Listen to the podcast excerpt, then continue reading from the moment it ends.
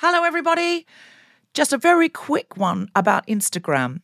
If you're on it, Meta, the parent company, is reducing the number of political posts visible to users on their feed. This is a real thing, not a hoax. So go to your Instagram profile, tap the three horizontal lines in the top right corner to open the Settings tab, scroll down to What You See, click on Content Preferences, open Political Content, and turn on Don't Limit Political Content. That's an option. Otherwise, you won't see almost anything we post because we are deemed political. Please do that now, or you won't even see the posts about our shows, our fun things. So if you want to see Guilty Feminist content and know when we're coming to a place near you or releasing a new podcast, do it now. I'm, o- I'm not texting. I'm opening the notes on my phone. This, this is this really is an emergency episode because I'm I'm I'm plugged in. I'm standing up. I don't know what I'm doing.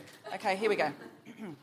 I'm actually regretting... This should be an I'm a feminist about. I'm a feminist, but I'm slightly regretting this jumpsuit because I think it's a very good look in still photos.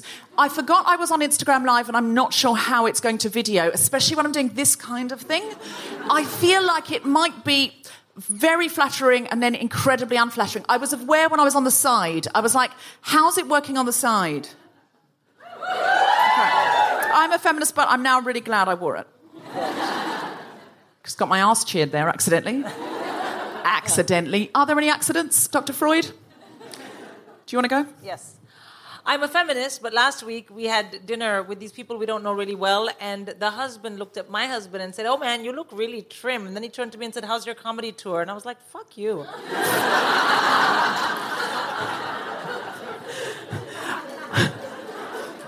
I'm a feminist, but today, because this is an emergency episode on at three o'clock this afternoon, and I was sort of trying to prepare material and stuff, I realised I'd left the prepping of myself too late, so I've turned up with wet hair, which I thought was going to have that lovely beachy woohoo look, but actually I've just scrunched mousse into it and it's still wet and it just looks like I've got out of the shower. I've also overdone it on the magnetic eyeliner because I was worried that the magnetic eyelashes would fall off if it wasn't sufficient. But now, under these heavy lights, I feel them sliding like, like fridge magnets off an oily fridge door. But I've decided to style it out because it's an emergency episode, so it's good that I look like an emergency. About hair. Uh, I'm a feminist, but the cameos, you know, on the app, the cameos that I'm doing to help raise money for Choose Love, I have done none because I have not had the correct makeup on to present someone with that video. I'll get it done. Just saying. I've taken a Cameo video before now. If, if you don't know what a Cameo is, it's uh, people who are in the public eye Uh, make videos to say happy birthday to your sister or good luck to your gran or, you know, that kind of thing. And then usually they take the money for themselves. But Sindhu Vee and I are saintly human beings who are better than those other people, so we give the money to Choose Love. Uh, I just didn't know about the app till now. Yeah, OK, uh, fair enough. Um, yeah, basically this is how we're selling ourselves. Uh, our reward will be great in heaven. And I do mean the gay nightclub around the corner because... The guy there loves The Guilty Feminist and has bought a Cameo from me, so I'm in for free forever. Um, um, I have taken a full video, watched it back, thought, oh no, and cancelled it and gone and put eyeliner on it again. That's true. Um, I'm a feminist, but when I had to do a very quick picture to advertise this show on Instagram, the first picture of me and Sindhu Vee that came up was of us at a film premiere, my film premiere that Sindhu was in. No need to go on about it. Um, stop it, you're embarrassing me. Yes, I did write a film and do a cameo in it. Cameo in it. Yes, that's right. I've understood the name of that app now. Um, and uh, the first picture was... So I thought, oh, I'll use that one because we looked so glamorous. I am in a slightly inappropriate dress to advertise this show because it's a really plunging neckline. I don't know if I can wear that dress again after the uh, lockdown because I didn't wear a bra for a year and a half. And I, d- I really do believe that my breasts have responded to the lack of scaffolding. Uh, but at that time, just a bit of tit tape and, you know, shoulders back. And, uh, like, if I just stood like this with tit tape underneath, I was absolutely fine. I think I was anyway. I was probably kidding myself. Um, uh, but anyway, I was so glamorous, that picture. So I popped that on Instagram thinking, yes. Was very, very pleased when a few people, inappropriately given the show, said, nice rack. Um, I thought that's not right for this show, and also, yes, thank you. And now, because I've come like this, I feel like that was false advertising. And if anybody's come on the basis of that picture and wants their money back, I would totally understand it. I mean, the money's going to Choose Love, though, so don't be a cunt.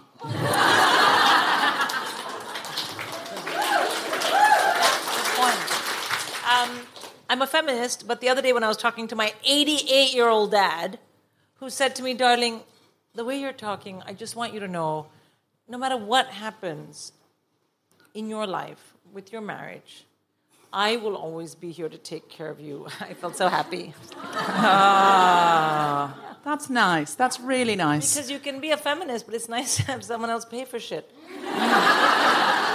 Word. Word on the street. Live from twenty-one Soho in London, the Spontaneity Shop presents an emergency episode of The Guilty Feminist with me, Deborah Frances-White, guest co-host Sindhu Vee, and our very special guests, Nelufar Hedayat, Hammasa Kohistani, Zarlasht Halaimzai, and Areej Osman talking about Afghanistan. This is The Guilty Feminist, the podcast in which we explore our noble goals as twenty-first century feminists, our hypocrisies and insecurities which undermine them. It's getting more ridiculous as I go on, but there's nothing I can do at this point. I'd like to back the truck up, can't. I'm Deborah Frances-White. With me is Sindhu Vee, and we are doing an emergency episode about Afghanistan. Thank you so much, everyone, coming in at the last minute. There are some seats in the front row, and nothing bad happens in the front row of this comedy show. Um, now, we pack the top with some comedy, uh, so that, because people listen to The Guilty Feminist because it's funny, and it doesn't seem like sad, sad, sad hour, um, where everything's traumatic, and it doesn't feel like you're doing your homework. Um, that is how we differ from Women's Hour. Um, We have, there'll be a number of jokes in this show, but we tend to pack those at the top. Once our guests come on, we might have a gear change, which you might notice. Uh, not that our guests, I've already talked to them, they're all funny, so they might make jokes. Uh, but the top, this is an emergency episode for Afghanistan, but one of the features of The Guilty Feminist is we do funny at the top. Uh, so for that, I have invited one of my very favourite Guilty Feminist co-pilots. It's the incredible Sindhu Vee!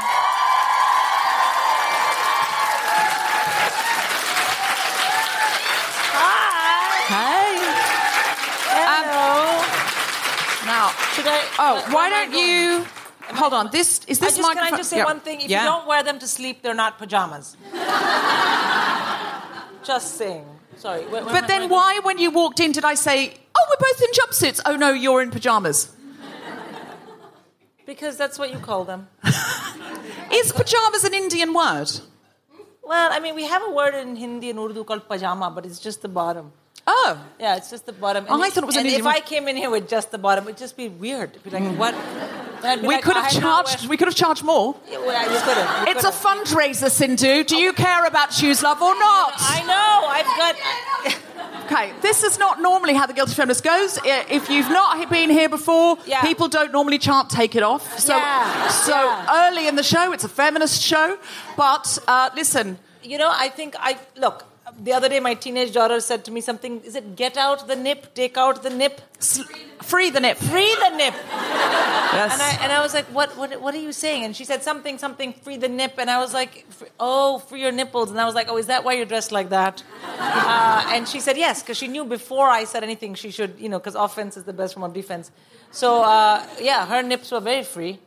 Um, listen, listen. So I don't mind that. Generation Z... They're going to free fine. the nip before they're done. You know what free nip is about?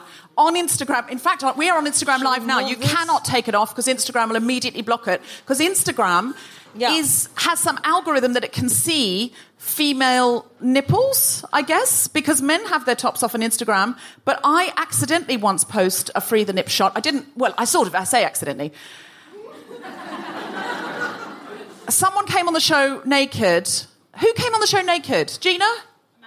Oh, Amanda Palmer, that's right. Amanda Palmer came on the show naked. I wasn't expecting it.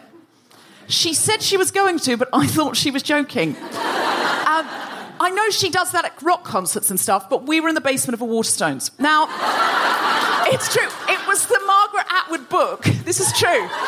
And so it was a sort of book club type show. Okay. Margaret Atwood was upstairs. Oh. I mean, to be fair, Margaret Atwood would love it. She would love it. And I've been to many... I'm going to now have that in my book clubs, is uh, you got to come in without your top on. Well, did Nothing. No, she had nothing on. Nothing oh. on at all. No, nothing, no top, Where no bottom. Where was I? Where was I? I? I think it's a different context in a stadium, though, to the basement of a Waterstones, right, because yeah. everyone was like, oh, oh, oh, oh, oh, oh, because it was a bit light for it. Do you know what I mean?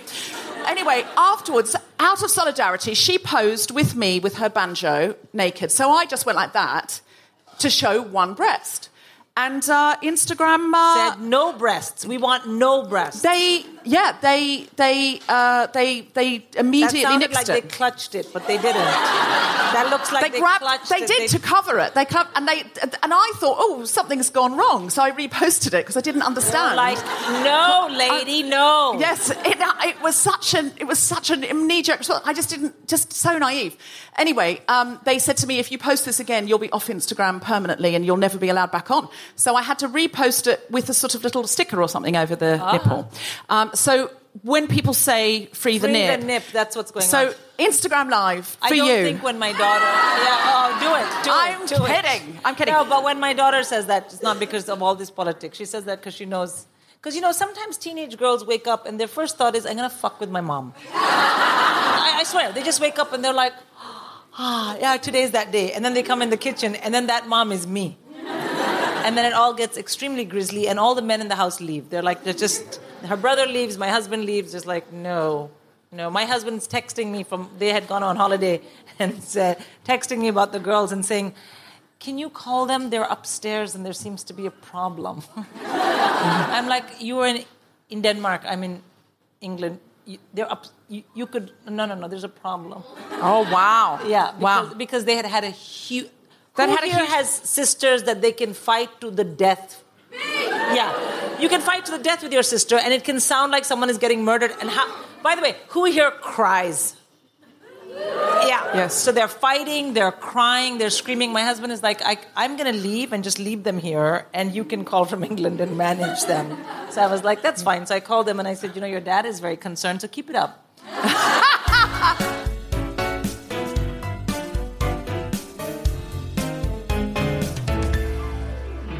Are you ready for some stand-up comedy? Then please welcome to the mic she's already holding. It's the incredible Sindhu Vee. Hello. Ah, uh, thank you. I, I'm going to do very little because we have a great show and we have to get ahead and so on and so forth. Anyway, a lot of people have had this question in the last year and a half. How's your mental health? How's your mental health in lockdown? Sindhu, how was your mental health in lockdown? What did you do? I'll tell you how my mental health was in lockdown. My mental health was such that in the middle of lockdown, I started having girlfriend chat with my husband. Do you understand what I'm saying? So extremely confusing for everybody, but I became desperate. I started, it was kind of like a breakdown. You know, you just, you don't know what's reality anymore. So he was watching T V and I was reading, and then I turned to him and I said, did you ever think you would marry someone with such long legs? Because... Isn't that a great girl question? You have thought about that, right? Yeah, of course you have. And my husband, because he also wants to survive lockdown, you know, he did this thing where he was like, um, no. I looked at him and I thought, what? I fully expect this man after twenty-three years of marriage to be like, I have never fucking thought about that in my life. And that is my cue to question the entire project of my marriage. Say things like, my mother was right, I should not have married a foreigner. You know, stuff like that. Anyway. Uh, because in India, we call all white people foreigners. Just, just, just to let you know. And the reason people say, well, why do you do that? It's because when you came, you were foreigners. We were like, well, who are you? Why are you here? You're from a foreign land. And they were like, man, now we own this land. Anyway, so that is what my husband should have said. And I should have been like, I knew it. and that. But he didn't. He was like, yeah, no, I know. No, I didn't. And I was like, oh. So then, mental health, I could have left it, been like, this is great, but I took it up one gear. Because I thought, let's really see what's going on here. So I said to him, yeah, well, of course, you know, because after all, you're Danish, which is a meaningless follow-up statement, except it's meaningless only to the untrained ear. Because to the trained ear, which is usually your best girlfriend, pal, that question obviously means, because you're Danish, you're from a race that's very tall. And if you're very tall, you've definitely thought about the height of your spouse. Because if you're from a very tall race, you don't want to marry someone very short. That would be weird. Or maybe you don't want to marry someone so tall. That would be weird. You've thought a lot about your spouse and his or her legs. I was extremely tall in India. Do you understand what I'm saying? Extremely tall. I remember my aunt said to my mother, oh, too bad we cannot give her to circus. I remember that, okay? I always thought about the height of my spouse.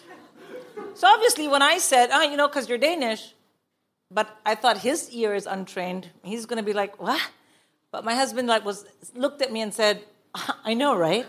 I was like, what? Who is, what is happening? So then I thought I have to just one more gear. Please, please, just one more gear, you know? Because that's how self-sabotage works. It's just one more gear. So I took it up the last gear and I said, yeah, because, I mean, after all, I am Indian, which is code for I should be so much shorter. And that should, you know, give him something. He has to have analyzed this. So I said, you know, because I'm Indian. And he said, you know, it's funny. I, you're right. I met so many Indians through you. And like, yeah. And I was like, I'm so happy I'm married to him. And I felt much better. Um, yeah. Because I think that, you know, you, you shouldn't... If you want to stay sane, you have to be careful what you talk to your spouse about. Um, and you certainly shouldn't start doing girlfriend chat with your spouse, but I succeeded. And I can tell you the trick, and then we're going to finish the stand-up bit because we've got to hurry. I think here's how my husband has managed it. In lockdown, my husband came up with this technique. Of, I would ask him a question in which he had zero fucking interest, right? Zero. And he would look at me, and you could see that he would reach into the back of his head, not actually, but he would reach, and he would think, what is the minimum effort I can exert? To show her that I have a modicum of interest in what she's saying, and then just say that sentence, she will piss off, I'll go back to Netflix. And he did that every single time. I had a crazy haircut in lo- just before lockdown, crazy haircut, not good for me. Like, my hair's usually long, it was crazy. I came home, I asked my kids, what do you think of my hair? And my daughter was like, oh my God, you look like Karen. And I didn't know who a Karen was, and I was like, who's a Karen? And my son said, you know, the kind of woman who complains about the salad dressing at Zizi's. I was like, this is very specific. Do we, do we, do we know this bitch? Who is this? Now I know who a Karen is. And, you know, I don't mind that my kids called me that because it shows I've raised them to not see color. Anyway, so, yeah. So, but then I went to my husband and I said to him, what do you think of my hairstyle? Which was the worst hairstyle I've ever had. I said, so what do you think of my hair? And he looked at me and you could see. And he said, yes.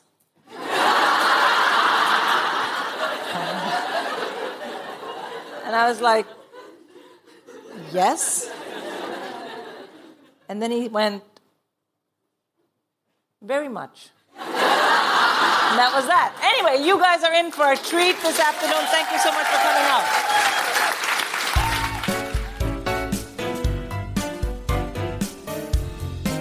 you so much for coming out. Hello, Guilty Feminists. Thank you for joining us for this very special episode.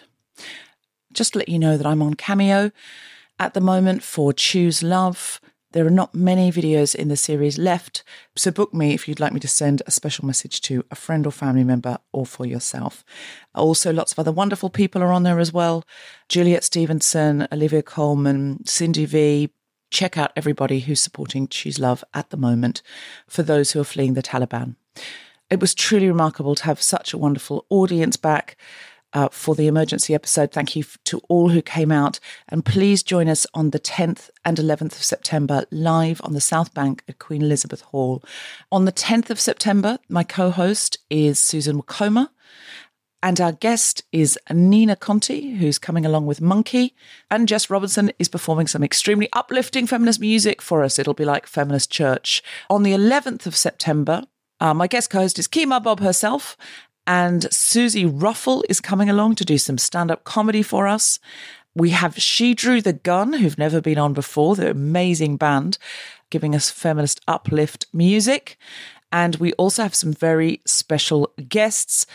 talking about the rights raid and uh, looking at our rights as L G B T Q people, and also uh, the policing bill, border control, and having some important conversations about where we are and what we can do next.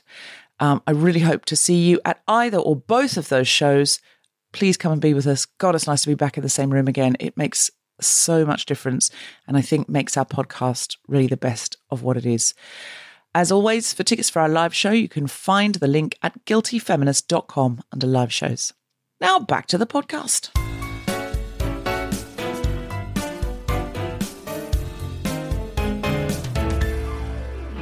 And now, please put your hands together. Start clapping. Start cheering. Go wild for the very funny Deborah Frances-White! Thank you.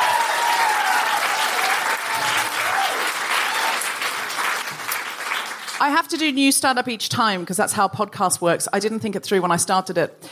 Um, so I wrote this this afternoon on my show notes um, here. So uh, that is why I have this, just to explain myself before I begin. And the reason that I need to do that is I was adopted. Um, I, I didn't think it had affected me. I really, really didn't. But one time I worked, it sort of slightly twigged once. One time I worked uh, with, this is even more poignant now, with a baby gurgling underneath, isn't it? Um, I, that's, I've asked for that. Um, uh, one time I worked with a Lebanese French film director who... Uh, just out of the blue said, what age were you when you were adopted? And I said, how did you know I was adopted? And he just went, I know.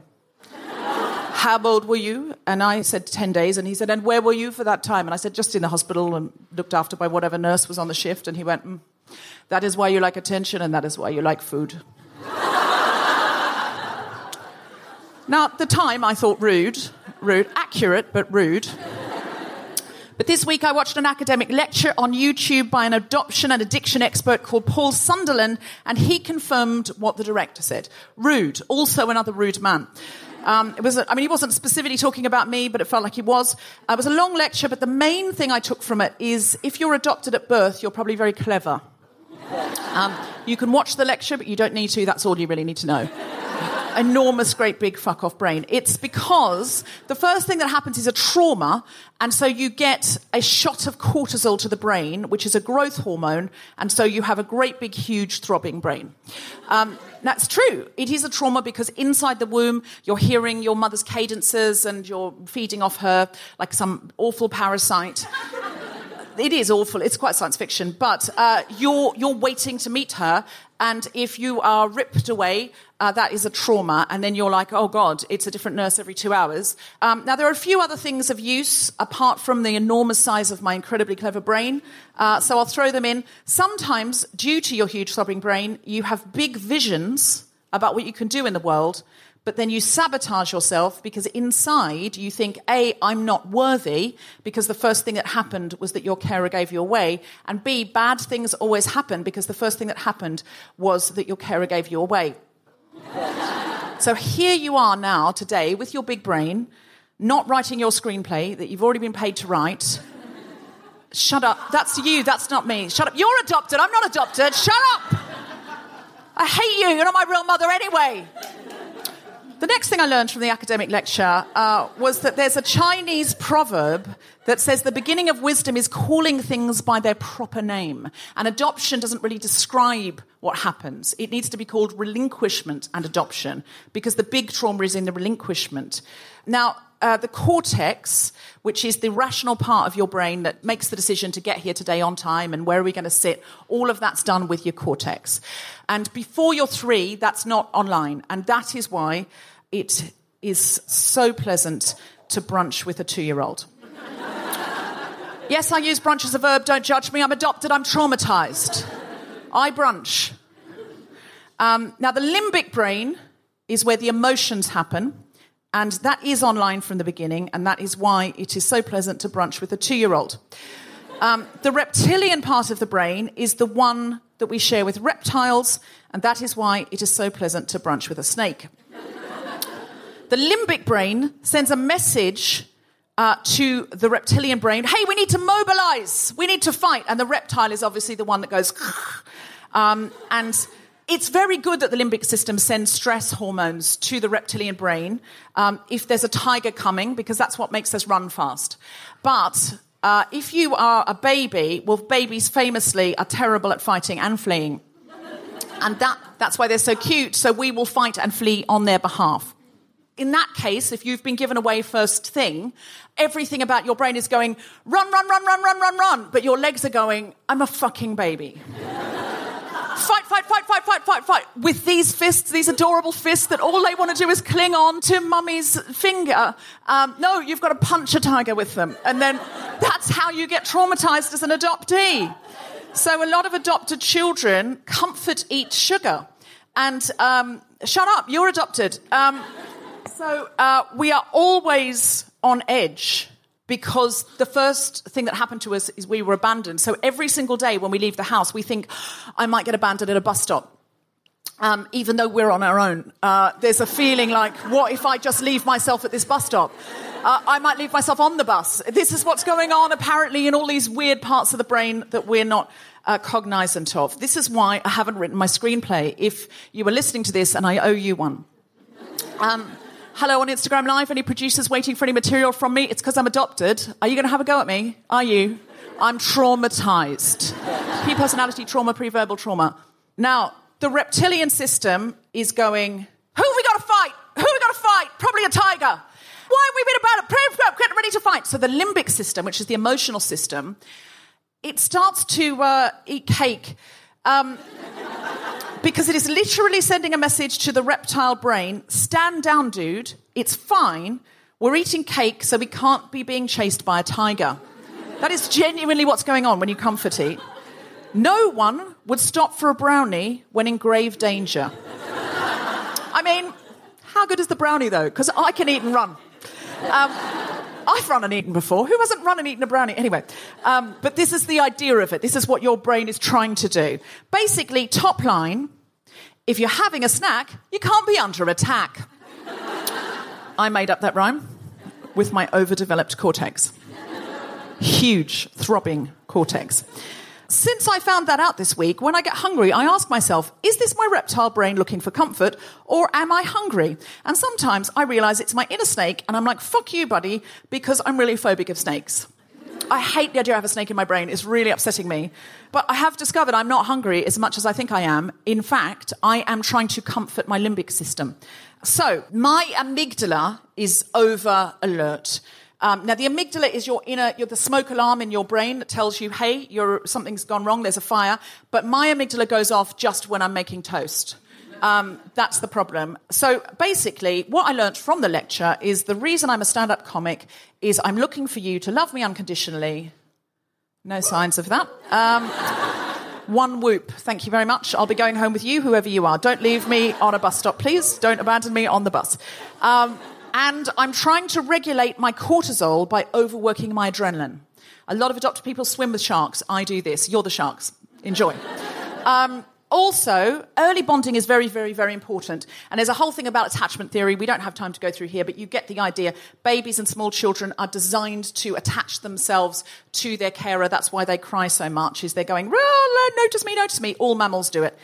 And interestingly, people who were given into care, um, it's a different but similar trauma than being adopted at birth, because uh, sometimes you can remember it. But uh, also, interestingly, we see a lot of the same issues with people who were early boarders. If you were sent to boarding school or six or seven or eight, teenage, fine, it's different. You know, you might not have enjoyed it, but it's different. It's not the same kind of trauma. But six, seven or eight, it's a similar trauma, and we see a lot of similar signs. In fact, it can be even worse because you're told it's a privilege to go to boarding school. It's not a privilege to go into care. And I did my research on how many people in the cabinet were in care. None. No, no former prime ministers who were in care as children. That's interesting, isn't it? He said the biggest mental health problem we see with adoptees is religiosity, and that he's not having a go at anyone with faith at all. He's saying if you're in a fundamental religion, and religion, you know, it's like religious mania, it takes over your life. And I was like, oh my God, I wonder if that was why I was so captured by the Jehovah's Witnesses.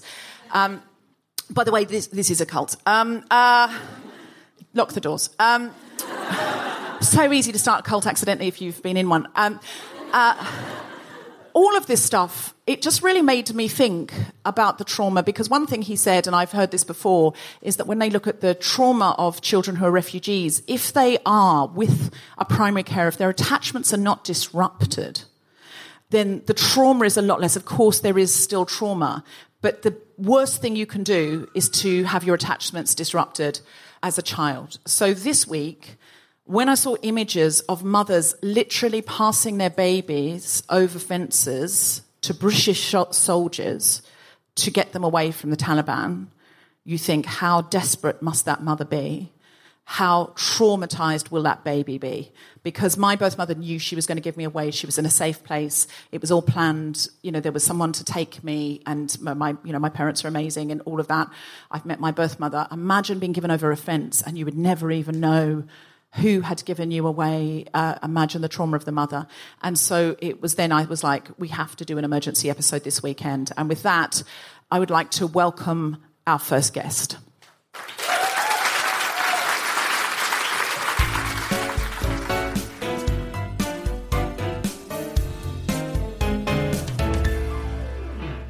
Our first guest is the C E O and co-founder of Refugee Trauma Initiative, an organisation which supports refugees and frontline workers to deal with stress and trauma.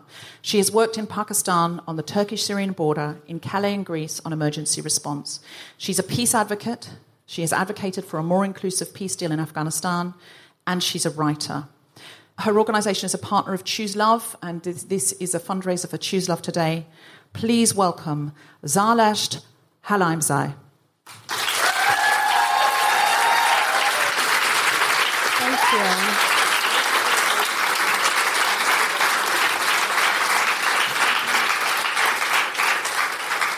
So Zarlasht, can you give us a potted history of Afghanistan and why the Taliban... You're Afghan yourself? I am. And why the Taliban came into existence in the first place? So I don't feel particularly funny, but I'm really relieved you guys keep saying fuck, because uh, this is one of those situations. Oh, yeah, please um, swear away. We're going into a gear change now. No one's expecting you to be funny about the history of Afghanistan. Um, so... My, I was born in Afghanistan, and my family left in ninety-two under very similar circumstances, and that was after an eleven-year-old war in which the U S and the U K and a bunch of other countries armed militia groups uh, to fight against the Soviet Union. And in the nineties, after the Soviet Union collapsed, uh, the Afghans kind of breathed a sigh of relief, thinking that the international community was going to come and we were going to have an inclusive government, an election, and instead there was a total near withdrawal of Western interest from Afghanistan, and it collapsed into what they called a civil war, but in fact it wasn't. Um, this is something that's being talked about right now a lot, that Afghanistan is going to go into civil war. It's not, it's a proxy war. Every single neighbor is involved. The U S has been arming a bunch of groups all these years. It's not a civil war, it's a proxy war. After that happened, the country plunged into total darkness and lawlessness, and the Taliban came out out of that context. Right. So if Britain and America hadn't invaded decades ago, there would be no Taliban? Well, if there was no Cold War, there would be no Taliban. Okay. And can I just ask a question? So, you know, when you look at trying to give responsibility, because that sometimes makes people feel like they know what's going on. They can say, it was that fault, that fault. The Cold War is not something we can look at and say, well, if there wasn't no cold, if it wasn't a Cold War, lots of things would be different, right? So I feel like there, if there wasn't a Cold War, there'd be no Taliban, maybe. But there was a little bit more responsibility in the nineties on the part of the West to not just take off, right? They just, because Russia was gone, they didn't care. Absolutely. What's happening in Afghanistan, I feel, is another, you know, collective delusion that's being cracked at the moment. You know, we've gone through COVID, that kind of cracked our delusions about we're all in it together. We went through B L M, that cracked our delusion about race. What's happening in Afghanistan is, you know, something that's been going on for a long time. It's tied up with colonialism. It's tied up with white supremacy. It's tied up with invading other countries without any kind of accountability. And in Afghanistan, that's been happening over and over and over again. The U S and NATO allies have switched sides constantly, arming groups constantly. And right now, with the withdrawal of U S troops, there is, you know, a ton of weapons that are now again being handed over to the Taliban.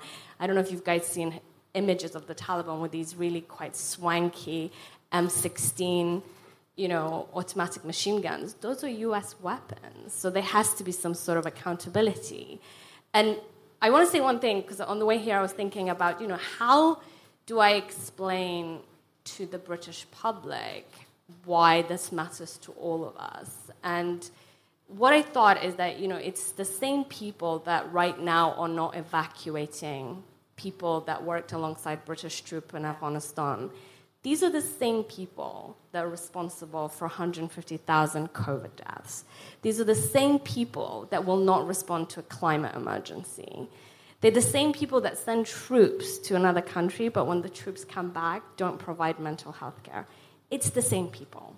And the thing that terrifies those people is that if we start connecting those dots mm. and start acting as a collective and start recognizing that the suffering of Afghan women and Afghan children, Afghan men, is very much tied up to everything that's happening to all of us. Mm. Yeah, that's very cool. So, Zarlasht, can you tell us about the Refugee Trauma Initiative and what you're currently doing with Afghan people, presumably focusing on women and children, but we've seen some horrible images of young men falling off planes and, you know... Could you please tell us a little bit about what you're doing? Sure. So I, I set up an organization about five and a half years ago in response to the Syrian refugee crisis. And everything that you spoke at the beginning of this program about trauma, it's what we work on. Because, you know, when you experience violence in the way that Syrians or Afghans right now are experiencing, you really need support to be able to come back to real life and to reconcile yourself as a human being with what's happened to you. And so my organization is preparing to support Afghan women and children who will be arriving in Europe, hopefully, if they can get on a plane. Um, I'm also partnering with Choose Love to call on the British public to write to their M Ps, to your M Ps, um, to ask to evacuate women and children and families, and particularly people who have collaborated with the British government for the last twenty years, to evacuate them now. There's only eleven days left. Um, the deadline to take out the troops is on the thirty-first of August, so we're really running against time. And we're trying to mobilize communities here and in the U S to um, protest, to write to their representatives, to make as much noise as humanly possible about the disaster that's unfolding in Afghanistan. What would you most like the American and British governments to do right now? The most important thing that needs to happen right now is for civilian evacuations to take place. That's the most important thing. A lot of what's happened wasn't inevitable, but there's it's too late to do some of the things, as awful as that is.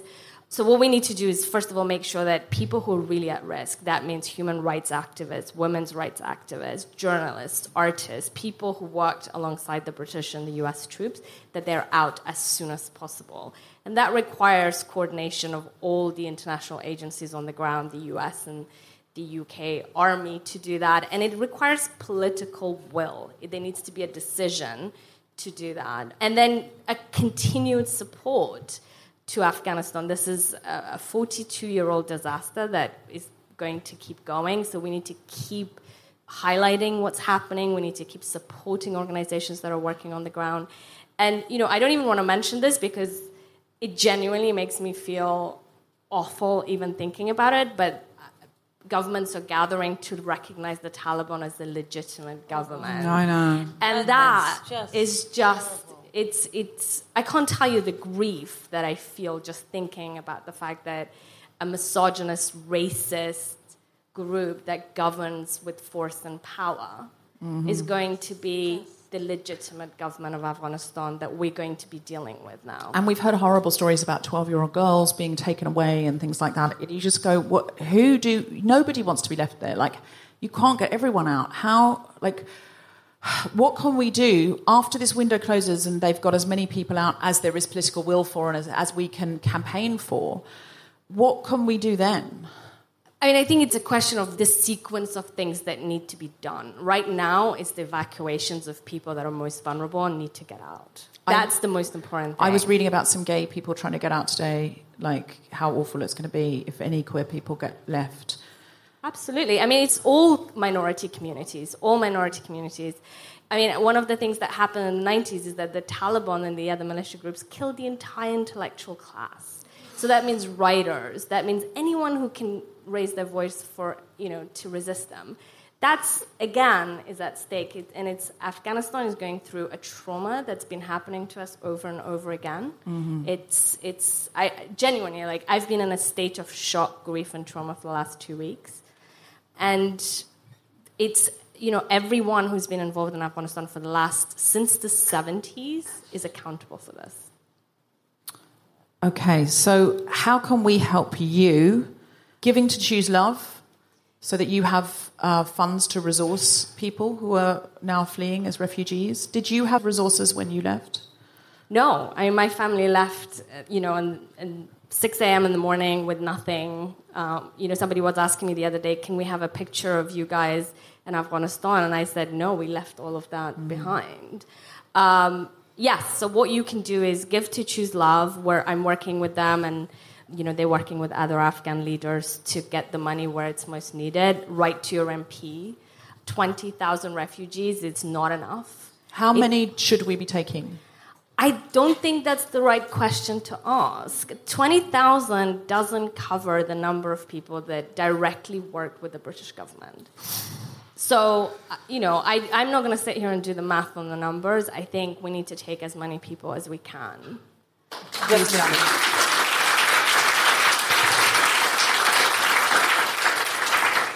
Um, as I listened to her describe the history, I grew up in India, and my memory of Afghanistan, which is seventies and eighties, was a soup. Kabul was super liberal. My parents were like, oh, it's like Paris.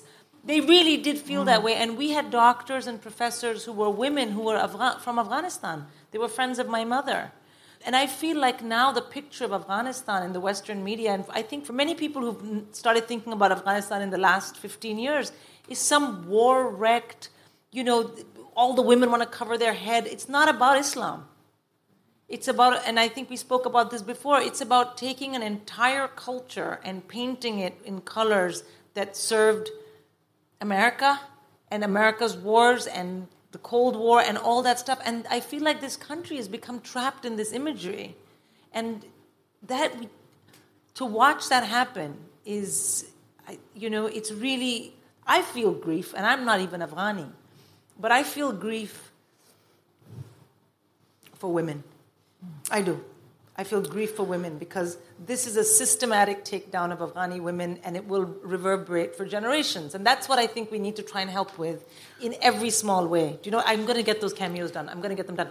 But I mean that. I mean, and I hope each of you, as you leave here today, can ask them one way in which you can help, because that will matter. Well, I think the, it will. I agree yeah. with you, Sindhu. And, and that leads us on to our next guests.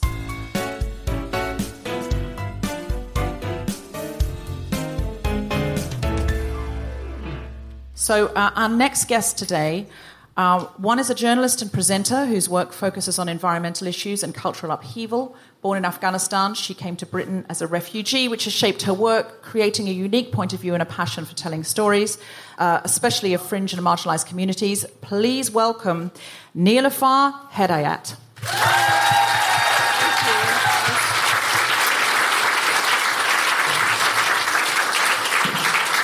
She is joined by a British-Afghan model and mental health advocate who is a former Miss England. She and her family moved to the U K in ninety-seven as refugees. In light of what's happening in Afghanistan, she's using her platform to raise awareness and campaign for the people of Afghanistan.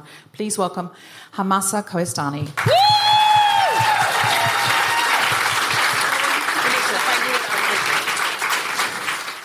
You guys heard what Zarlasht said, and she gave us a lot of the political context for this.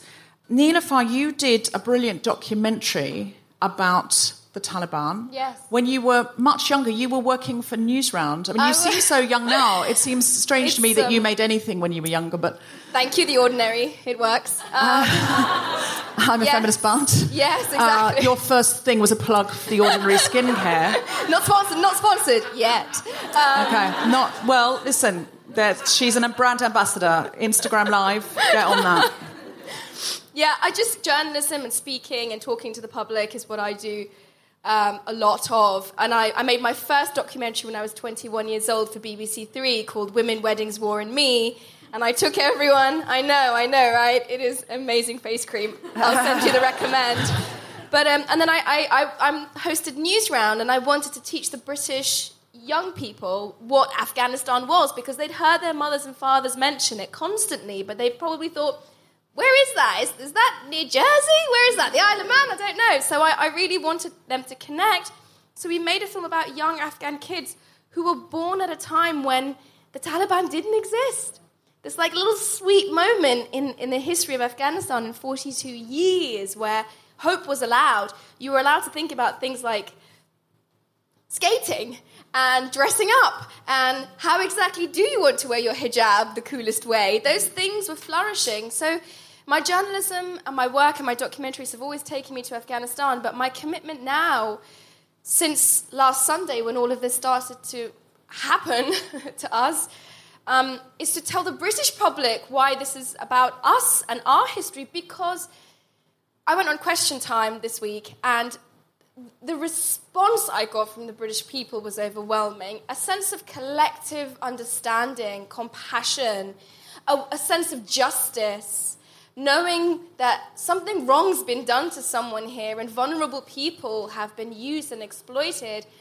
And every night, the three of us, I can promise you, as three Afghan women, go to bed, and it sucks. Really, it does. And every morning we wake up and we see the fresh pictures of, of all this stuff and the chaos. And then we might get a text from a friend, or in my case, an, an ex-teacher, Emma Kell, whoop, I know you listen to this podcast. Um, or we might get a text from a fan or a friend, and all of a sudden we're like, it doesn't hurt your throat quite as much. It doesn't, you know, that bolus, you could feel like you could swallow it a little bit.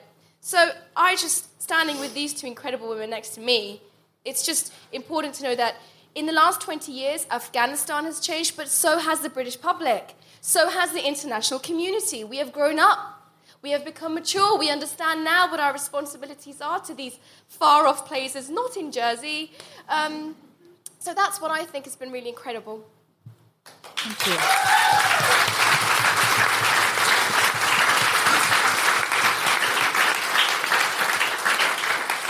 Hammasa, can you please talk to us as a mental health advocate about how you feel things are going right now for women and children? And like I was saying before, that they, you just see these images of babies being passed over fences, and someone said that they're like babies were being thrown over razor-wire fences, and just yes. like, what would a mother have to do to throw, you know, and to the British, honestly, who've been a colonial force, and you've only ever seen them in uniform, you know, what what must be going on, you know, and what what is the mental health toll? Um, I'm in touch with a lot of the Afghan women because they message me directly. So I'm talking to girls and women, life in life, like as they go. And they're messaging me pictures of sitting in basements right now.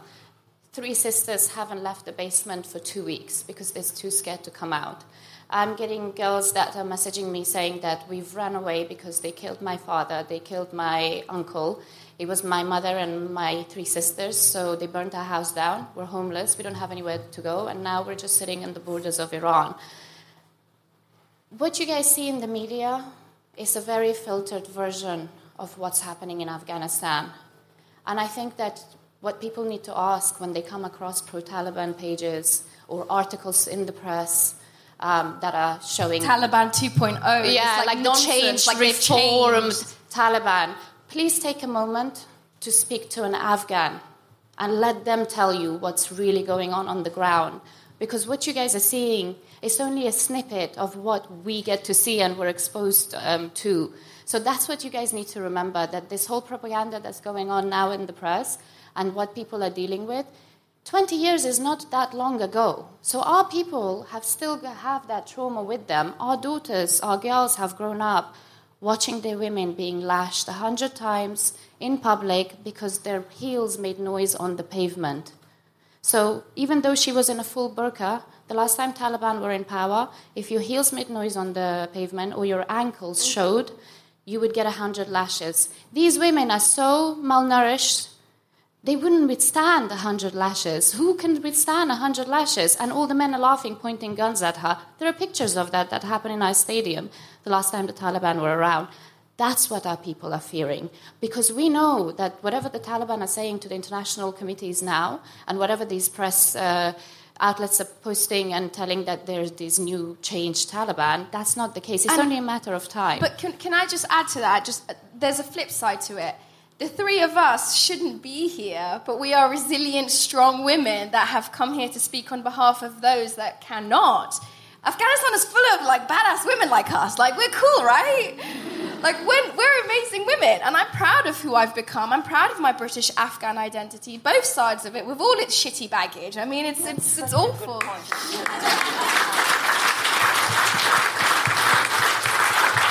but, but Afghanistan is chock-a-block with women like us, and I think that's that's something... You know, a couple of days ago, Deborah and Sindhu and everyone, like, I saw this image. Huh. No. Give me one minute. I'm fine. I'm fine, right? Yeah. You're fine. You're fine. fine. You've got I'm this. Fine. You're fine. A You've couple of days this. ago, there was an image of four women. Two days after the Taliban took control, there was an image of four or five women standing with little A four sheets of paper in which they said, "Women's rights, justice for us," in front of the Taliban. Oh. Can you, like... I, I, I can't, I couldn't breathe watching it because I knew what they were risking. It's more than their lives. It's the lives of their families, families, families, family. And yet it was important enough to stand and do so. There are protests and there are people going out holding the, the national flag of Afghanistan and chanting freedom and justice. We want freedom and justice. You can't kill that. And also, to add to your point, the same way that the British public has changed in the past twenty years, so have the Afghan public and Afghan women. They're not those women that they were the first time Taliban came. All they need is a little bit of encouragement and support, because they're doing things that... A lot of encouragement and support, like a lot, like state level. We, we wouldn't even dream of women doing what they were doing, as you're saying, or some of the other girls that are speaking up now, they are speaking up, they are making noise, because they've also changed. They have the social media platform. They have people like us who are here today making their voices amplified and letting the world hear. So they know that they have advocates out there. And the more we can come together and show them that and give them that hope, the more they can then fight their own battles.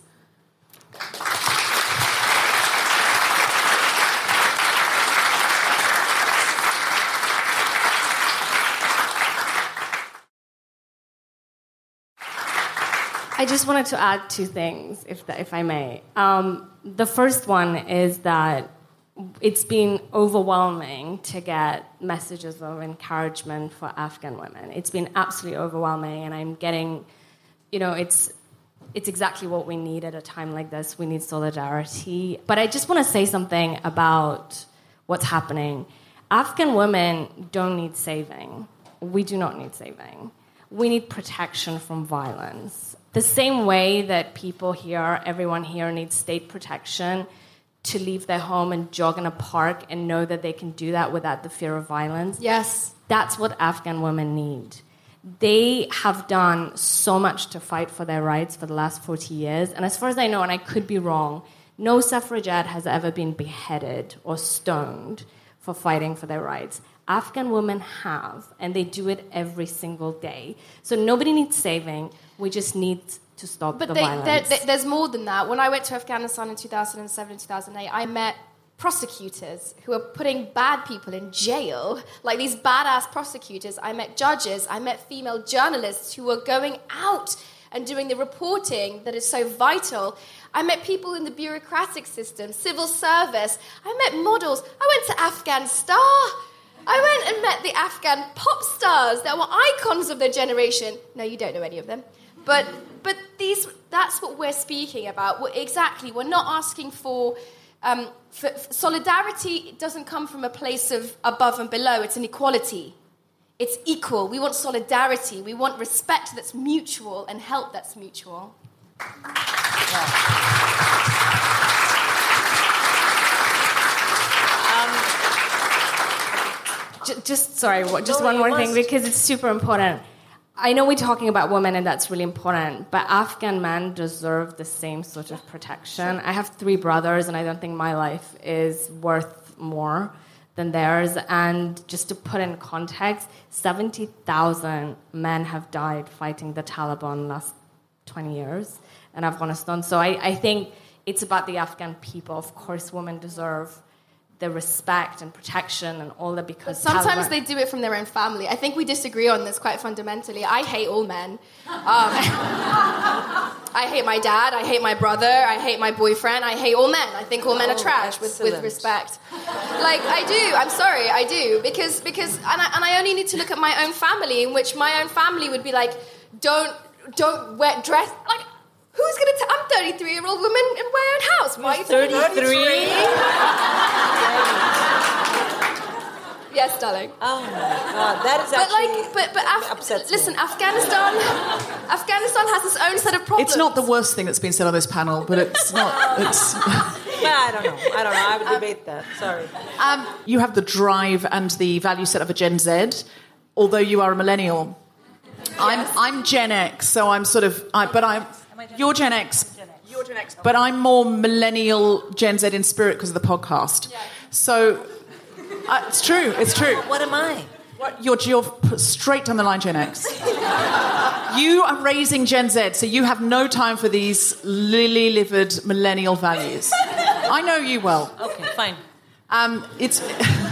And I love that there is this sort of debate and disagreement amongst women. We're not all one thing, and all Afghan women are not a monolithic group. I am very much of the... I, I think it's the power structures. I don't think it's yes. men. Yes. It's the power structures. It's men are fucked as well and given a really horrible deal. I know exactly what you're saying in terms of uh, power abuse and control and can dynamics. I, can I give an example of why I said it? It's yeah. really important. So, for example, a lot has been said about women not being reta- able to go back to work. Um, so people, women being shooed away from their offices or their place of work, or if they're journalists, mm-hmm. being told not to come in and do the reporting. It's the studio manager that's telling them to do that. It's their fathers. It's the, it's the guard men, because they're all terrorised in the same way. Mm. That, the ta- that that Taliban mentality seeps into everyone. So if you're um, the editor of a news programme and, and your anchor is this incredibly talented young woman, you are going to say to her, I love you, I respect you, but you can't come in here because they will come. Mm-hmm. And when they come, they'll shut us all down. So... it is a duality that needs to be addressed. It's not a one-way thing. The Taliban are not... They're, they're patriarchs. That's what they are. They are a group of men that want to enforce their but laws. But you're asking for solidarity from Afghan men. And and re- and revolution from Afghan men. Yes, revolution. Revolution. Um, can I, I'm just going to say three things. I'm going to say three whole things. Mm-hmm. One is um, I moved in the nineties, like these three young ladies.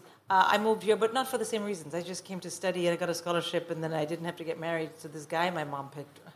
I was like, I'll go study and come back. And then, of course, here I am. But um, it's always been difficult for me to figure out why... When countries, when women in other countries need help, women in the West think of saving them. I've never understood that, because I'm sort of in between. I've never needed saving or help, but I'm also not Western. So, you know what I mean? So I did need, I, I was a bursary girl. Let's put it that way. I was. I got a scholarship to study here.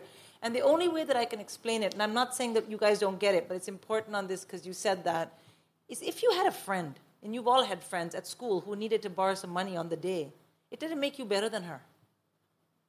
So if you do think that I'm going to give money or I'm going to give, you know, it's because Afghani women are your friends.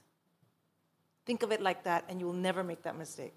One thing. Second thing is, I hope that if nothing else, because, you know, everyone's means are different, you can at least talk to five people, right? Talk to five people and ask them to speak to five people about some of the things you've heard here. It will make a difference. It does make a difference. And it can be so overwhelming to hear what governments have to do. And listen, when we rise up, they have to listen. And the way you make them listen is you get the information out there. And I was going to say a third thing, and I fucking forgot what it was. It'll come back to you. Yeah, it will. But anyway, those um, were the two things. While you think of that, could I ask you, conscious of time, is there anything you came to say today that you didn't get to say, firstly? Yes. I would love to ask you guys that at this point, I think we know that there won't be any uh, military interference in Afghanistan. So the Taliban are probably here to stay for a little bit. So the best thing to do, and what we're asking you guys to do, and how you can help the people of Afghanistan, is by trying to leverage, pressure, uh, force your government, speak to them, that international human rights gets involved and that we have more rights for our people, especially the women, because they're the more vulnerable ones. That's why they need a little bit more protection. That's why I think we're so keen on talking about women in particular. But having said that, the collective of the Afghan, like collective consciousness of the Afghan people is that we've been forgotten, we've been left behind, we're abandoned, and nobody cares. So I think that's what we need to do. We need to get some sort of coalition or some sort of human rights, and our governments need to put pressure and put leverage on the Taliban so that they could stick to what they're actually saying. Because we know they're not going to do that. Mm-hmm. They are not going to stick to everything that they've been saying so far. That's all propaganda. We've learned, we've learned our lesson, and that should be a lesson to the world. Like, we've been screaming about this for weeks. We got dismissed. We're screaming about it again for weeks. We're letting you, all of you guys, know that what you're seeing in the news is only tip of the iceberg. It's a lot worse than what it is. We need to put uh, pressure on the governments internationally. The only thing I would add is that the collective trauma of the diaspora, right? So that's us. Those of us who are, were born, we were all born in Afghanistan, who aren't there anymore, or the children of people that were born in Afghanistan, the diaspora. It is unfathomable how traumatizing all this is. It is un... I can't express to you, sat in between these two, the sadness, like the drip, drip, drip of the sadness day by day. So I say to the diaspora, any Afghans watching or anyone else who gets this, if you're Syrian, if you're Kashmiri, if you are Kurd or whatever you might be, love one another, hug one another, be patient with one another. No one's got the solution, but a little bit of kindness, like the way these two have shown me today, mm-hmm. like, it just has lifted my mood. So mm-hmm. be kind to one another.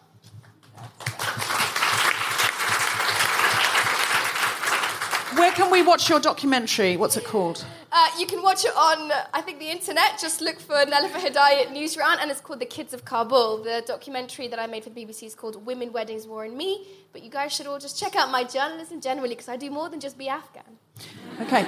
Zarlasht, is there anything else we can do for you, or any links you want us to look at, anything at all? The campaign that we're running with Choose Love is about an M P action, so writing to your M P right now to ask to evacuate vulnerable Afghans is a really important thing that you can do, and obviously keep donating. The money will go to Afghan refugees. Great. Um, and it really does make a difference, because they need to get voted in again, so if you write to them and uh, get as many people as you can to write to them. And as Sindhu said, you might not have a lot of money. If you have got a lot of money, obviously give it. Uh, if you've only got a bit of money that you think you can spare, and you think, oh, well, I'll just, you know, take a coffee from home this week and I won't go to Starbucks or whatever, then give it. But the most important thing you could do is promote it. If you could send this podcast to as many people as possible, it'll come out noon tomorrow, because it's a, it's a sort of, I think, an easier listen than a lot of what's out there. And I think that is important, because um, when things are hard and difficult and there's no fun in them, people are like, oh, I can't look at it, it's so much. We've had the pandemic and da-da-da-da-da, just look away from that. And I think this is an easy listen. I think you'll agree that these women who've come to speak to us today have been the most extraordinary, glorious advocates. And I want to give them all a huge, huge round of applause.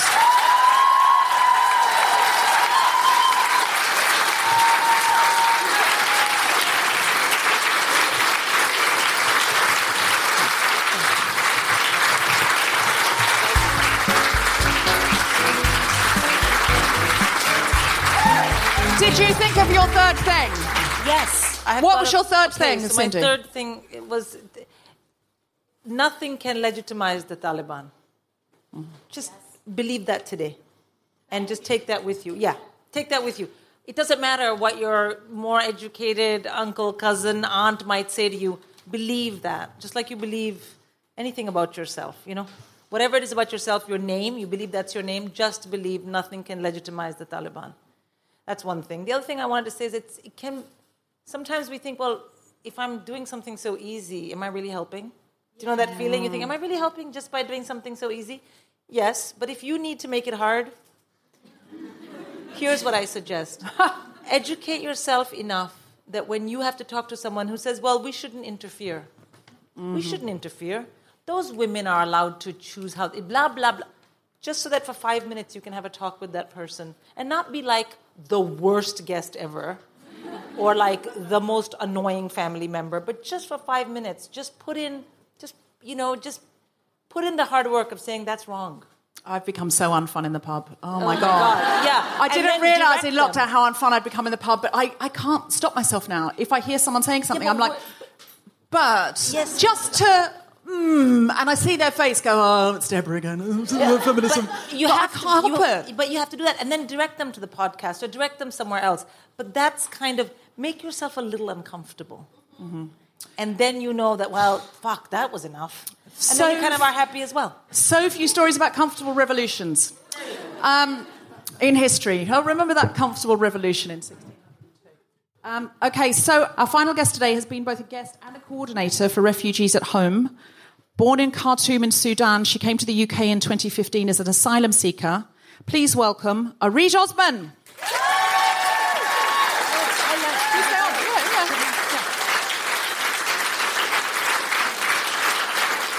Where are you going? Yeah, you're, yeah. You, we still need you. You're co-host. You don't get off. You're not. not you're not. She, she's clocking out. She's got the punch card. Okay, Areej, thank you so much for joining us. Thank you, but um, you've got me late after all these cool girls. I am so quiet and I'm so boring. No. And if you ask me a question, I might just answer a question, or I might just not answer it. So I am. This I, has turned out to be way more weird than I thought it was. It's just like, you can ask me something, I may answer, I may not. This is just Areej, I know that you are a brilliant advocate for Refugees at Home because you yourself were someone who was seeking refuge in the U K. Mm-hmm. And how was it for you when you arrived here? What was the U K like? Was it welcoming? Was it scary? Was it overwhelming? Um, all those things. I don't want you to fall off the stage. I'm so scared. Stay there. I'm, I'm not going to fall off. No, I'm scared. Yeah, so it was... Um, it's a very different experience um, with the government and with the people. So um, you might know the asylum process in the U K is so, like, complex and mm-hmm. you can't understand it even if you speak English. You've lived in the country for so many years. They do that on purpose to make it difficult so people give up. It's so difficult. So um, it was difficult dealing with the government, with the Home Office, but on the other hand, Refugees at Home, uh, because it's just people, British people, very nice, very kind. They open their homes to refugees in need and asylum seekers in need. So hashtag not all British people. No, but I'm glad to but, but it's some. Nice that some, yeah. yeah, yeah, yeah, and lots. I would say, you know, Yeah. yeah. So. so, yeah, it was... Um, my dealing with Refugees at Home and with the host was incredible and still is because I'm, I'm involved in the charity and working as the placement coordinator. So... Um, so when you arrived here, did you got your papers, but you didn't yet have anywhere to live. No. What was the process with Refugees at Home? So um, when you get a refugee status, the Home Office say, welcome, come to our country. And then the second letter is, you should evict this property in twenty-eight days. And so that's where refugees are home. Be our guest, be our guest, be our... Bye-bye. Uh, on your bike. Okay. So it's very British. It's just so British, though. It's so passive-aggressive. You are so welcome to leave. So that's where Refugees at Home comes in. Um... Um, I heard about them, and I was homeless, was sleeping on buses and um, in the park. Uh, so Refugees at Home offered me a really lovely uh, placement with the family for a couple of months. And, yeah, uh, it just all I needed to um, get back on my feet again. And what were the family like? So lovely. They're vegan, though. Was it?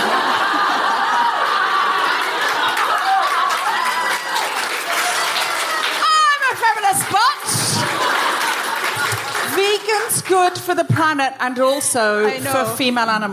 But it's not fun. I it's, not fun. it's not fun. It's not fun. I'm it's so sorry, fun. Emily and Heis, but you're you're lovely. But yeah. yeah. Yeah, but it's a bit tricky if you've not previously been vegan to suddenly be thrust in along with all the other trauma. Yeah. It's also, it's also very tricky if you like ice cream. Dude, it's just oh, tricky. I know, I know.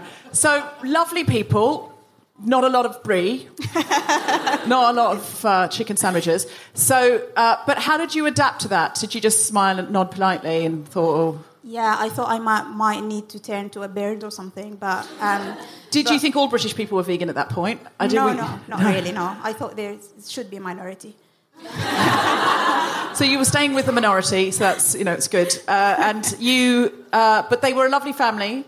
Was really that, cool. Uh, were there kids in the family? No, they're just um, partners. And yeah, we watch film together. We go to the parks. They introduce me to their friends and family. And I became part of the household. It was just so loving. And this, I think that's what refugees need, actually, because um, you have all this trauma coming from your home and traveling. And I came from Africa, so you go on uh, like the lorries and you cross the sea and all that. And just you flee from the police forces, and the last thing you want to see is a policeman or a police officer. So I think what Refugees at Home is doing is really great, because you just see people um, mm-hmm. welcoming you. So no titles, no no trauma. Mm-hmm. So say someone here wanted to get involved with Refugees at Home, or they knew someone Do get who in could... touch with Refugees at Home. Yeah. yeah, but what's the procedure roughly? Um, so you just get in touch with us, and um, if you have a spare room and you would like to welcome a refugee into your home, we will send a home visitor to your house just to check you're all right. And to make and sure you're not vegan. So you would get in touch. If you have a spare room, you get in touch with Refugees at Home. We'll refugees send a home come and give you a home visit to make sure it's not a basement and, you know. Yeah, yeah. And just check the accommodation and you're ready to go. We will match you with a refugee um, in need of accommodation. We get referrals from Refugee Council, from the Red Cross. Um, they do the assessment with the guests. We call them guests, clients. And uh, we'll make the match. We will make sure that every guest is suitable to be hosted and every host is suitable to host. And do you get, like, is it how long, or is it depending on the guest? It depends on, the on your availability. Or your availability. Both, both of them, yeah. But so placements can go from one to two nights, two years.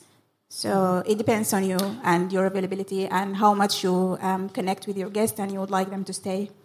Areej, also, I did Refugees at Home when we went away for Christmas. You did, yeah. Yeah, um, so we went away for Christmas. So I met, many of you, many of you will know that um, Tom and I have had Steve Ali living with us for four years now. And it's been amazing, and we've had, you know, he's, you know, very much our family, and I adore him, and we are completely, you know, connected. But uh, that was not through Refugees at Home, but we went away for Christmas.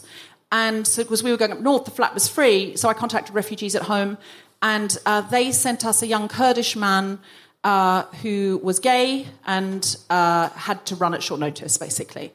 And it was the most amazing experience. He came, we met him, I took him to a Grace Petrie concert, um, because it was Christmas, and she always has a Christmas concert. He could not have been, he was amazed, because there was this lesbian punk band on stage singing, um, I Want to Kiss You in the Street, where everyone can see. Sorry, I was not crying saying that. He was so like, he was like, this is legal here. He was just like, his eyes, and I was like, the fact that they're singing it in a kind of angry way tells you it's not fully resolved. But... um, there's no acoustic guitar here, you'll note. Um, uh, but yes, and there's this big queer celebration. That was the first thing. And then we went away. Steve made him a Christmas stocking because, you know, he said, I'll pay it forward. He'd never had a Christmas stocking before, and he gave one to Ari, and it was really beautiful. And when we came back, uh, some people said to me, you're just going to leave a stranger in your house. Like, you know, they could just come back and the telly's gone. And I was like, well, what if it is? It's insured. But I but I highly doubt it will be, because if I have an Airbnb guest, yeah, they might fuck off with the telly, but all a refugee has is their connections. That's all they have, is their reputation and their connections and someone being kind who will tell somebody else, yeah, they're a good person. It's all they've got. We came back, the flat was cleaner than it's ever been. There was sort of, you know, biscuits left for us and stuff like that. It was absolutely beautiful. And so my recommendation is, if you've got, if you're going away on a holiday, you could give your house to some Afghan refugees who will be in your life forever, I reckon. Absolutely. Because if you turned up somewhere absolutely traumatised and someone said, well, this is how the washing machine works, and there's food in the fridge, and um, here's fifty quid if you need anything, and we'll be back in two weeks. You'd or, love it. Oh, wouldn't you just be, wouldn't that be such a healing to your trauma, not to have to tiptoe around anybody else? So that is something I can recommend. You might be going away summer, Christmas, whenever. Um, you might have, some people have a spare house, you know, in the country or something like that. And that's very controversial, but not if you put refugees in it. Um, if you invite some refugees in to your second home, that's what I'm saying. Less controversial. My experience has only been amazing. Hashtag uh, not all refugees are no, saints, and, and nor do they have to be. But, but also, that's my experience. But also, to Karen Pro, what Deborah's saying, you don't try it. Just get in touch. Mm-hmm. You know, if you get in touch and you think, oh, this is not for me, that's fine. When we start to open our minds to new behaviors, there's a higher chance of us acting out on that behavior than if we did never tried. And English people are always so polite. They're like, I don't want to go there, and then, you know, I don't say yes. No, go there. Say mm-hmm. no, but try it. Open your minds. Because if, if we are going to help Afghani refugees or any refugees, we've got to we've got to do a little bit of what's uncomfortable until we feel like maybe mm-hmm. we can, maybe we can't, but try. And please, can I just say one thing about being careful? Do not do this. Stay as long as you like. One week later, I can't deal with this. Yeah. Please don't do that. Say, I would, I'd, we'd love to give someone a placement for a week, and then we need the room back, but if it went well, we'd love to offer them another week. Because then you've given someone a wonderful week, healing week. They think you need the room back. They don't feel rejected. Don't say, stay for three months if you know that you might actually... Any of us could go, go, oh, this chemistry isn't working or whatever. It's your home. So please just offer something small and then offer more and offer more and extend. Um, and, you know, there came a point where I said to Steve, as long as Tom and I have a roof, you have a home. That's it. And But that didn't, I didn't say that on day one, because it's not, it's not kind and it's not fair and it's not solidarity. Thank you so much for doing my job for me. Yeah. Sorry. What else would you like to say, Areej? Um, what would you like to say? Just one last thing. So we really need home visitors. So if you um, have a professional background in home assessment, like making home visits and home assessments, please do get in touch, because we have been overwhelmed with lovely um, two hundred fifty host applications since last week, which is incredible. We really need home visitors to do the visit. So do get in touch if you... Um, oh, for home visitors. Oh, so you might have a room, but you could go and check other people's rooms. That'd be quite interesting anyway. I, I love looking around other people's houses. Can I do that? Um, uh, loads of loads of Afghan refugees turned up in Manchester, and you need rooms in Manchester, is that true? Uh, where did you get that from? I don't know. Because yeah, I, I was asked to do some P R on it. Yeah. Oh, great, great, great. No, Af- it's only Refugees uh, at Home need, asked me to do P R about we it. We need hosts in Manchester as well. Yeah, yeah. Sorry, you say. Um, I, I've been contacted by the donation centres in Manchester and around London, so if anyone wants details, I can post. I post them on my all my social media. I constantly post news about Afghanistan because I'm the one that's in touch with most of them. So if you guys want to volunteer anything or donate anything, please do get in touch and I can give you all the details. It's Manchester and Watford at the moment. And where where do they get in touch? Um, I've got. I can give you the details. There's donation centres, and they do volunteering. And there's fifty families in uh, Manchester, and about thirty-two in uh, Watford at the moment, but more are coming. And is there a, a U R L, or we just put this in the show notes? Is there a website or a, a name? It's literally people's, because it's all volunteers, okay. So it's one person's contact, and they're in charge of it. So I can. There's no website. It's a grassroots network. Yeah. Get in touch. Uh, we'll put something in the show notes with an email address or something. How about that? Anything else that you came to say that you didn't get to say? Thank you so much for the opportunity, and just thank you so much for everybody or everyone just got in touch with the, with the Refugees at Home since last week. Our volunteers, our admin volunteers, our hosts, our home visitors, just really overwhelming. Thank you. Areej, do you need homes all over the U K, or is it in specific places? Sorry, do you need homes all over the U K, or is it specific places? It's a national... Um, it's a national thing. So even yeah. if you're in the country or something... Yeah, you do get in touch, yeah. Okay, all over all right. the U K. I'm sorry.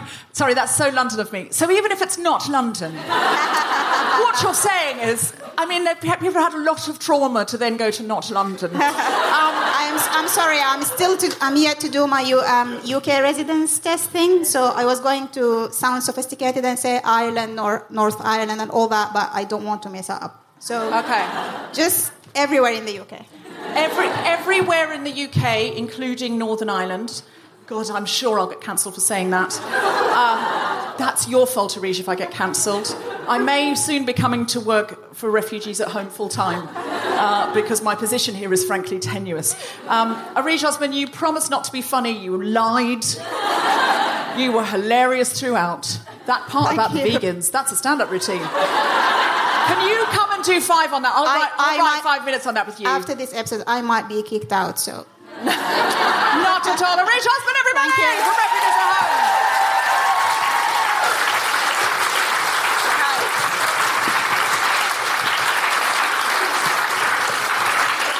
Sindhu Vee, everybody! Um,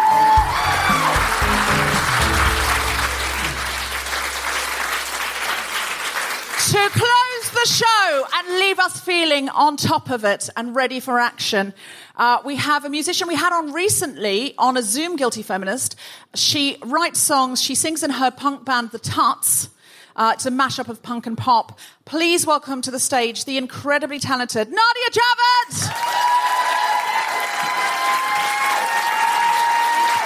Thank you. You're just going to have a quick line through.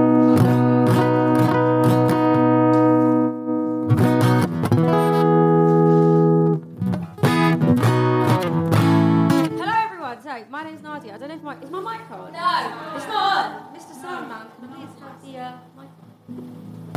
So I, I missed the uh, sound check, by the way, because I, stu- I made a mistake today.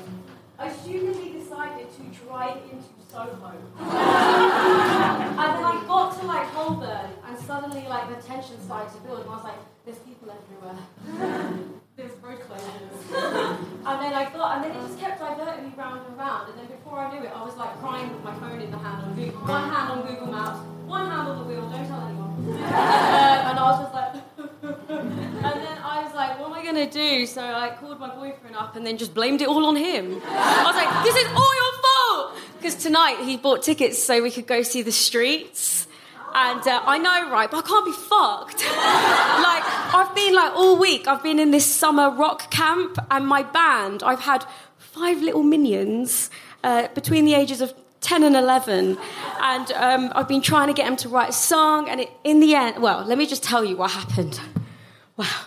So I had five ten to eleven-year-olds, and let's just say it was an achievement if we could get at least three of them on the stage to perform at the end of each day. But bless their hearts, they managed to write a song, and it went like this. Sky don't cry, sky don't cry, there's no need to be shy. So, like, all week, that's all I've had in my head. And I'm like, what ten-year-old comes out with sky don't cry? What does that even mean? Who knows, but sky don't cry. There we go. So, um, so yeah, I had a breakdown, and I also called the producer, Tom, who uh, managed to calm me down. And then I decided to drive all the way back home and just get on the underground. But here I am. So I'm going to do a song called uh, I Hate Boris. Uh, obviously, you know what this song is about. Uh, but please look out for the lyrics uh, about um, some of the brown Tories. Because isn't it great we have so many brown people in power? Yeah. Preeti Patel. Sajid Javid, who, by the way, I'm not related to. And, uh, of course, Rishi Sunak. I mean, good thing I didn't take his advice, otherwise I wouldn't be a musician, because he told us all to retrain.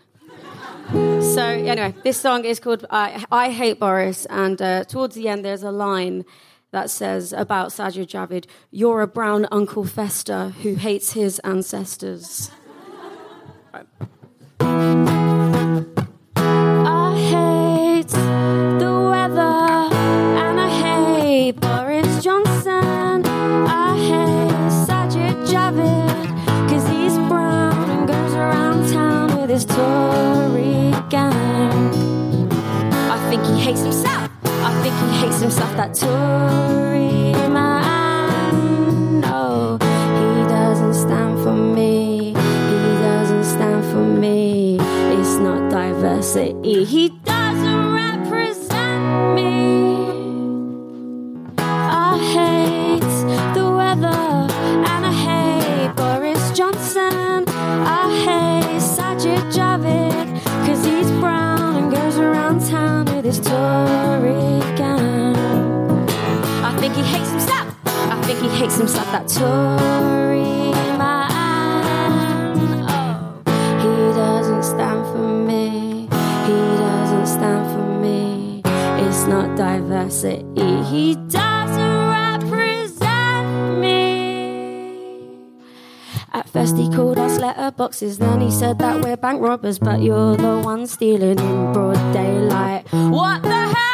Preeti Patel. You think you're moving forward, but you're backwards and you're bordered. You're brainwashed, you're whitewashed.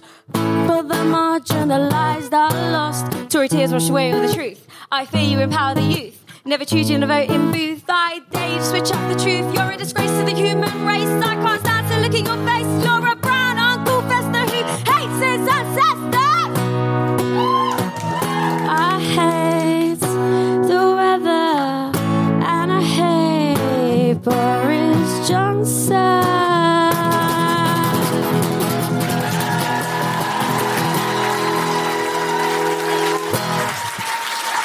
Thanks. Uh, so, uh, uh, so um, yeah, so I'm going to do a song called I Can't Marry You. Yeah, I, I don't know, I feel like I should... I mean, I would marry you, Nelufar. I totally would. But I feel like you should sing this to your boyfriend. Actually, Nelufar and I, we, we were on this amazing photo shoot a couple of years ago called, like, hashtag trailblazing Muslim women. And uh, we blazed the trail. And, uh, yeah, I remember just, like, chatting shit in the toilets, like, at some point. It was great. It's amazing.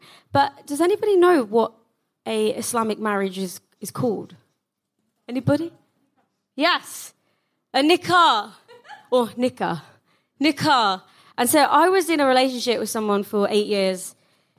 And you know what? Like, he was actually, he was amazing. He made me feel so secure. He, yeah, I felt like, you know, that, that inner child was always embraced. Um, but there was just one thing that just wasn't there. And I, I just wasn't getting laid. um, it was really weird. Like, I don't know, maybe he became like this fatherly figure and like, no one wants to shag their dad. I mean, like, hopefully. But, um, so, yeah, so, and then his sister got married, and then I met his parents, and they were, like, putting the pressure on, like, you know, when are you two going to get married? You should, you got to get in a car, you got to make it halal. And I was like, what? Um, and one day, I was sitting in his bedroom, and the mum and the sister came in, and they were putting a lot of pressure on us. And I thought at that point, he would, like, back me up and be like, lay off, lay off. But he just, like, got up, walked out, went and had a bath. And I was like, great. And then I was left with them two. Um, so, yeah, that's kind of like what this song is about. And then, you know how, like, with some weddings, there's like fifty billion ceremonies. Like, for God's sake, what is this now? I know, it's like seven days. Um, so I walked into his, there was one ceremony that was within his house. And, like, the men were upstairs just, like, smoking shisha. And all the women were downstairs. And I walked in late, and they all turned around and looked at me. And I was like, hi. And, and then the mum was like, this is, what should we call him? Because this is like, Steve. All right, let's just pretend Steve is a Muslim man. So it's Steve the Muslim man. So I walk in and the mum's like, this is Steve's wife-to-be. And I was just like, ha, that's the first I've heard. And they all laughed, but it was, it was just really weird. And um, I realised I had to get out of that. So this song's called I Can't Marry You.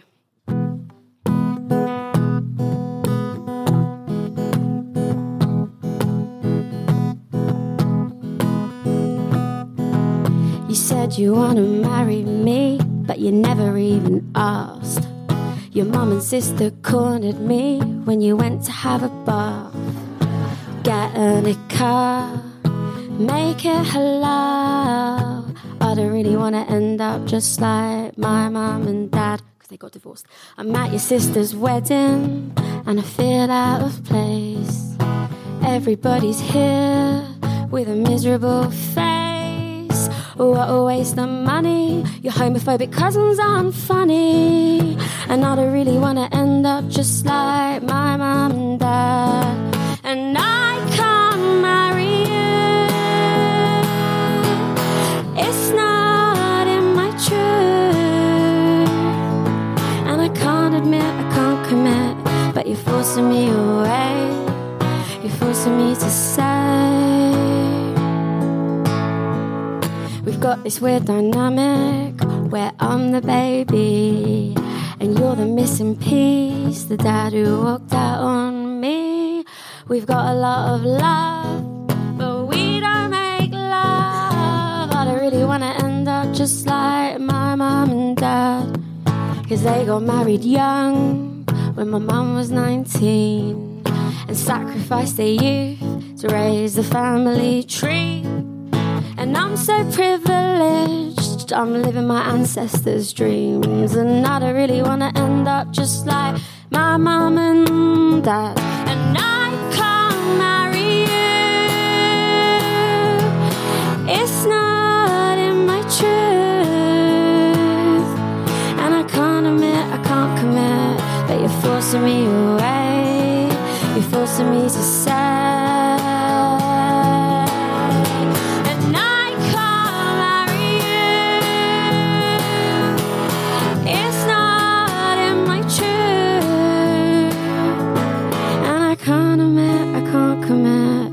You're forcing me away, you're forcing me to say, I fancy other people anyway. Thank you, thank you. Nadia Javed, everybody! You have been listening to The Guilty Feminist with me, Deborah Frances-White, guest co-host Sindhu Vee, and our very special guest, Nelufar Hedayat, Hammasa Kohistani, Zarlasht Halaimzai, Areej Osman, and Nadia Javed. The Guilty Feminist theme tune was composed by Mark Hodgman, produced by Nick Sheldon, and recorded edited was Bradley and Sindhu, and the producer was Tom Smith, and sponsored Andy Sheldon. Thanks to our fearless staff and everyone at twenty-four Soho, and all of you for listening. If you want to make around this longer episode, it's the guilty feminist dot com.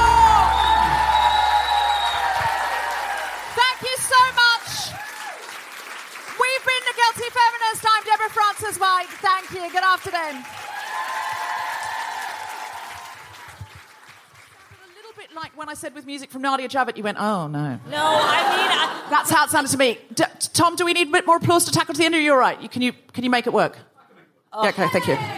Tom Zelinski, everyone, making it work since twenty fifteen. Yeah. This is The Guilty Feminist, the podcast in which we explore our...